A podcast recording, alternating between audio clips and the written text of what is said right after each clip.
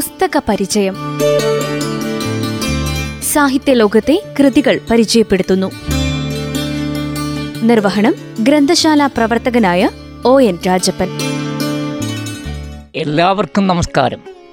മലയാള ഭാഷാ സാഹിത്യത്തിൽ എല്ലാ കാലത്തും ആദരിക്കപ്പെടുന്ന കവി വ്യക്തിത്വങ്ങളായ Shri O N V Kurup പ്രമുഖ കവിയായ ശ്രീ പ്രഭാവർമ്മ ശ്രീ ഏഴാശ്ശേരി രാമചന്ദ്രൻ സച്ചിദാനന്ദൻ പിരപ്പൻകോട് മുരളി എന്നിവർ എഴുതിയിട്ടുള്ള ഏതാനും കാവ്യശകലങ്ങളിലൂടെയാണ് ഇന്ന് സഞ്ചരിക്കുന്നത്. കവിയും നാടകകൃത്തുമായ ശ്രീ പിരപ്പൻകോട് മുരളി എഴുതിയ കേരളം ഐക്യകേരളം എന്ന വരികൾ പ്രമുഖമായ രചനകളിൽ ഒന്നാണ്. കേരളം മലയാളികളുടെ മാതൃഭൂമി എന്ന പ്രഖ്യാപനം വീണ്ടും ശ്രീ തിരപ്പൻ കൊടുമുരളി നമ്മെ മലയാളികളെ ഓർമ്മിപ്പിക്കുകയാണ്. കേരളം കേരളം ഐക്യ കേരളം ജന്മഭൂമി കേരളം കർമ്മഭൂമി കേരളം ഭാരതത്തിനരിയ വീരപുത്രി കേരളം കേരളം കേരളം ഐക്യ കേരളം മൂന്ന് കോണിൽ നിന്നു നാടിനൊത്തു ചേർന്ന സുദിനമേ നിനക്കു ഞങ്ങൾ നേർന്നിടുന്നു ജന്മമംഗളം ഞങ്ങൾ നിത്യമംഗളം. സ്വാതന്ത്ര്യ സന്ദേശത്തിന്റെ ആദ്യ വരികൾ ഭാരതത്തിലെ ശ്രീ ബങ്കിം ചന്ദ്ര ചാറ്റർജി അല്ലാമ മുഹമ്മദ് ഇക്ബാലിന്റെ സാരേ ജഹാൻ സെ അച്ച നമ്മുടെ മഹാകവി രവീന്ദ്രനാഥ ടാഗോറിന്റെയും മാസ്മരികമായ സംഗീതശീലുകളുടെ മനോഹാരിതയിലൂടെയും ഹരിചന്ദ്രന്റെയും മൈഥിലി ശരൺ ഗുപ്തയും തമിഴകത്തിലെ സുബ്രഹ്മണ്യ ഭാരതിയും മലയാള ഭാഷയിലെ മഹാകവി പുങ്കവനായ വള്ളത്തോൾ നാരായണമേനോന്റെയും പച്ചയാം വിരിപ്പിട്ട മണ്ണിലൂടെ ശ്രീ പി ഭാസ്കരനും അംശി നാരായണപിള്ളയും നമ്മുടെ ദേശീയ ബോധത്തിലെ ഉണർത്തുപാട്ടുകളായി മലയാളികളുടെ ഐക്യസോപാനങ്ങളിൽ ഇടയ്ക്കകളുടെ അകമ്പടിയോടെ കാതുകളിൽ ഇന്നും മുഴങ്ങി കേൾക്കുകയാണ്. ദേശീയ ബോധം കേവലമായ ഒരു വിഷയമല്ല മനുഷ്യാസ്തിത്വത്തിന്റെ ജൈവഭൂമികയിലൂടെ സഞ്ചരിച്ച് കിട്ടുന്ന ഒരു ജനതയുടെ ആത്മബോധമാണത്. ഇത് മാഞ്ഞു പോകാത്ത വിധം അടയാളപ്പെടുത്തുന്നതിലൂടെ കവിഹൃദയം ഭാഷാഗീതികൾ ഓരോ കാലയളവുകളിലും രചിച്ചു തരുകയാണ്. വീരസമരഭൂമികൾ സസ്യഹരിത വനികകൾ പാൽനുര ചിലമ്പണിഞ്ഞ നൂറ് പുഴകളരുവികൾ ഒത്തുചേർന്ന താളമേള ഭംഗിയാർന്ന കേരളം പണ്ട് നമ്മുടെ കേരളം പണ്ട് നമ്മുടെ കേരളം മലയാള ഗാന പൈതൃകത്തിന്റെ കുളമ്പടിനാദം കാതിൽ മുഴങ്ങുന്ന കേരളത്തിന്റെ വന്ധ്യമായ ദുഃഖത്തെ കവി ഈ വരികളിലൂടെ പ്രകടിപ്പിക്കുന്നത് നമുക്ക് കാണാം.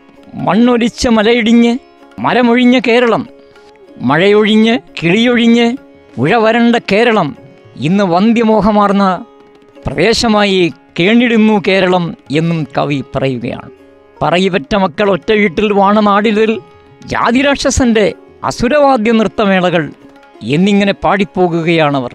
മലയാള കാവ്യ കാവ്യശിരമ്പരയുടെ ശംഖുനാഥം മുഴക്കി ശ്രീ ഒ എൻ വി കേരളത്തെ നോക്കി പാടുകയാണ്. എത്ര സുന്ദരം എത്ര സുന്ദരം എന്റെ മലയാളം. മുത്തുപവിഴങ്ങൾ ഒരുത്തൊരു പൊന്നുനൂൽ പോലെ പൊന്നുനൂൽ പോലെ എത്ര സുന്ദരമാണ് എന്റെ മലയാളം എന്ന് അദ്ദേഹം പറയുന്നു. മണ്ണിൽ വീണ് കുരുത്ത നെന്മണി വിത്തുമുള പൊട്ടി മിന്നു നീരിട വീശിടും പോലെ ഈരടികൾ മണ്ണിൽ വേർപ്പ് വിതച്ചവൻ തന്നീണമായി വന്നു.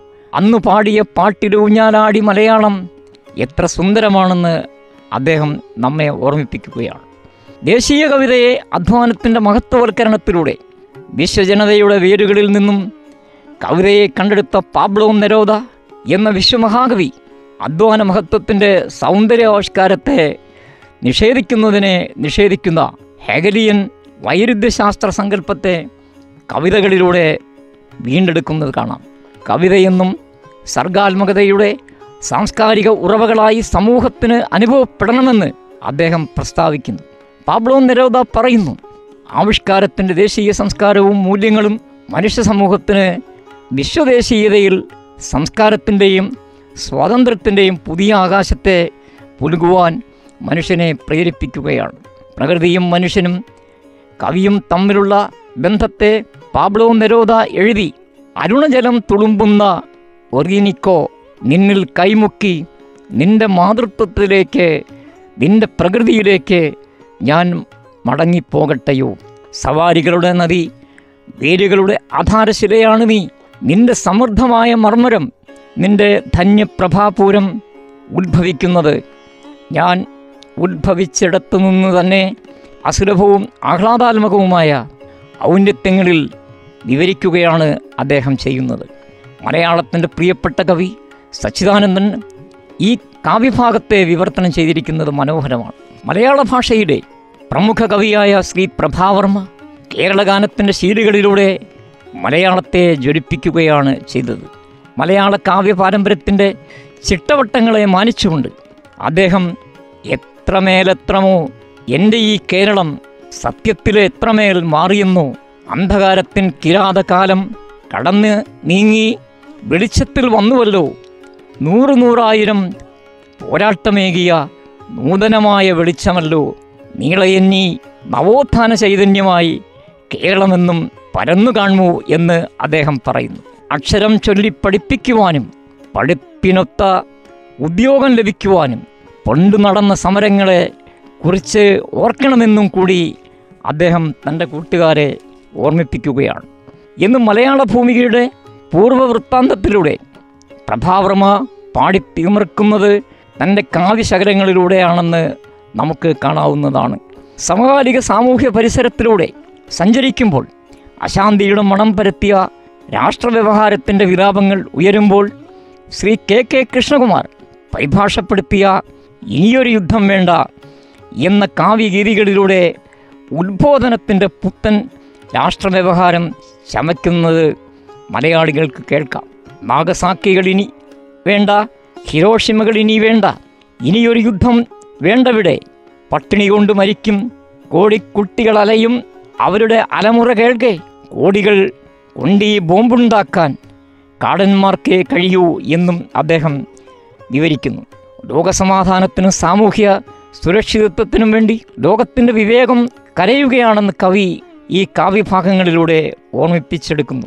അടിച്ചമർത്തപ്പെട്ട ജനതയുടെ നെടുവീർപ്പുകൾ ഉയർന്നു പൊങ്ങുന്നതും നമ്മുടെ കാതുകളിൽ മുഴങ്ങിക്കേൾക്കാം ഇനിയൊരു യുദ്ധം വേണ്ട എന്ന് ഈ കാവ്യഭാഗങ്ങളിലൂടെ അദ്ദേഹം വിവരിക്കുന്നു. വിശ്വമഹാകവികളിലെ പ്രമുഖനായ ബെർത്തോൾഡ് ബ്രറ്റ് പറയുന്നു അജ്ഞാതന്റെ ശ്മശാന ഫലകം ഒരു സ്വപ്നത്തിൽ ഞാൻ കണ്ടു. വെറും രണ്ട് പാറക്കല്ലുകൾ അതിൽ ഒരക്ഷരവും കുത്തിവച്ചിട്ടില്ല. എന്നാൽ അതിലൊന്ന് സംസാരിച്ചു തുടങ്ങി. ഇവിടെ കിടക്കുന്നവൻ ഒരു വിദേശ രാജ്യവും കീഴടക്കാനല്ല. സ്വന്തം രാജ്യം കീഴടക്കാനാണ് പൊരുതിയത്. അവന്റെ പേര് ഒരാൾക്കും തന്നെ അറിയില്ല. ചരിത്ര പുസ്തകത്തിൽ അവനെ തോൽപ്പിച്ചവന്റെ പേരുണ്ട്. ഒരു മനുഷ്യനെപ്പോലെ ജീവിക്കാൻ ആഗ്രഹിച്ചതുകൊണ്ട് ഒരു കാട്ടുജന്തുവിനെപ്പോലെ അവൻ കൊല്ലപ്പെട്ടു. അവന്റെ അവസാന വാക്കുകൾ ഒരു പിറുപിറുപ്പ് മാത്രമായി പുറത്തു വരികയാണ് ചെയ്തത്. ഞെരിഞ്ഞ കാറ്റ് അത് എല്ലായിടത്തും എത്തിച്ചു. തണുത്തു മരവിച്ച ജനങ്ങളുടെ അരികിലേക്ക് ആ സന്ദേശം എത്തി. കാൽപ്പനികതയല്ല കവിതയുടെ വർത്തമാന ചരിത്രം. സമൂഹത്തിന്റെയും ദേശത്തിന്റെയും സാമൂഹ്യ അനിവാര്യതയുടെയും യാഥാർത്ഥ്യവും കാവ്യാത്മകമായി ആവിഷ്കരിക്കുമ്പോൾ ജനതയുടെ ജീവിത വൃത്താന്തം ഉയർന്നു പൊങ്ങുന്നു. ഓരോ കാവ്യശകലങ്ങളും നിശ്ചിതമായ ഓരോ സവിശേഷ ദൗത്യങ്ങൾ നിർവഹിച്ചുകൊണ്ടാണ് കവിതാ ചരിത്രത്തിൽ സ്ഥാനം പിടിക്കുന്നത്. ചിലപ്പോഴെല്ലാം അത് ഒരു കവിയുടെയും ഒരു കാലത്തിന്റെയും ഭാവനാ ജീവിതത്തെ പ്രത്യേകമായി രേഖപ്പെടുത്തിയ രേഖകളായിരിക്കും. മറ്റ് ചിലപ്പോൾ ദീർഘമായ ഒരു കാലപരിധിയുടെ ഭാവനാ ജീവിതത്തിന്റെ അവതരണത്തിലാവും എപ്പോഴും ശ്രദ്ധിക്കുക. ഇനിയും ഒരിക്കൽ പ്രസ്ഥാന രൂപങ്ങളെയും ഭാവനാഭേദങ്ങളെയും പിന്നിട്ട് സഞ്ചരിക്കുന്ന കാവ്യഭാവനയുടെ ഗതിവിഗതികൾ രേഖപ്പെടുത്തി വയ്ക്കാനാവും അത് മുതിരുന്നത്. ഏത് നിലയ്ക്കായാലും ഭാവനാമണ്ഡലങ്ങളുടെയും കാവ്യനിർമ്മിതിയുടെയും സംഘർഷാത്മകമായ ചരിത്രം എല്ലാ കാവ്യഗീതികളിലും ഊറിക്കൂടി നിൽക്കുന്നുണ്ടാവും. അവയുടെ തോതും തരവും വ്യത്യസ്തമാണെങ്കിലും വിശാലമായ ഒരർത്ഥത്തിൽ ഏത് കാവ്യസമാഹാരത്തെയും സാധുവാക്കുന്നു എന്ന് നമുക്ക് കാണാം. അവയെല്ലാം ഉൾക്കൊണ്ട് നിൽക്കുന്ന ഈ ചരിത്രമൂല്യമാണ് എന്നും നമുക്ക് കൂടെ പറയുവാൻ കഴിയും.